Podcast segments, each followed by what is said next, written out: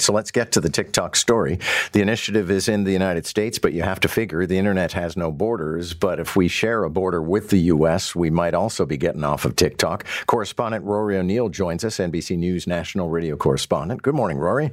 Hey, John. Good morning. All right. So, what's the objection to TikTok, first of all?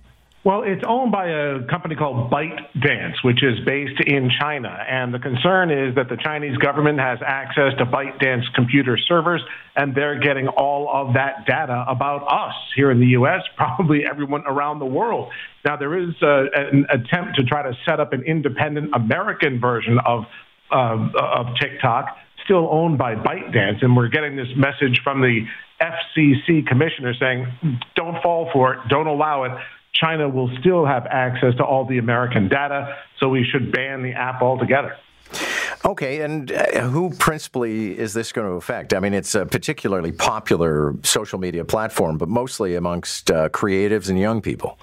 Right, 87 million users in the U.S. alone, so very popular. Essentially, one in four Americans has the app on their phone or makes content to post on TikTok.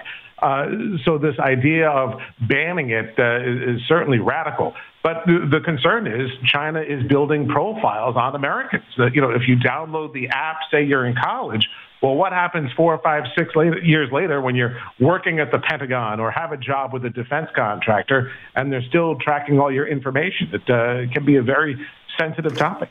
Rory, thank you very much. Good to have you. Thanks, John.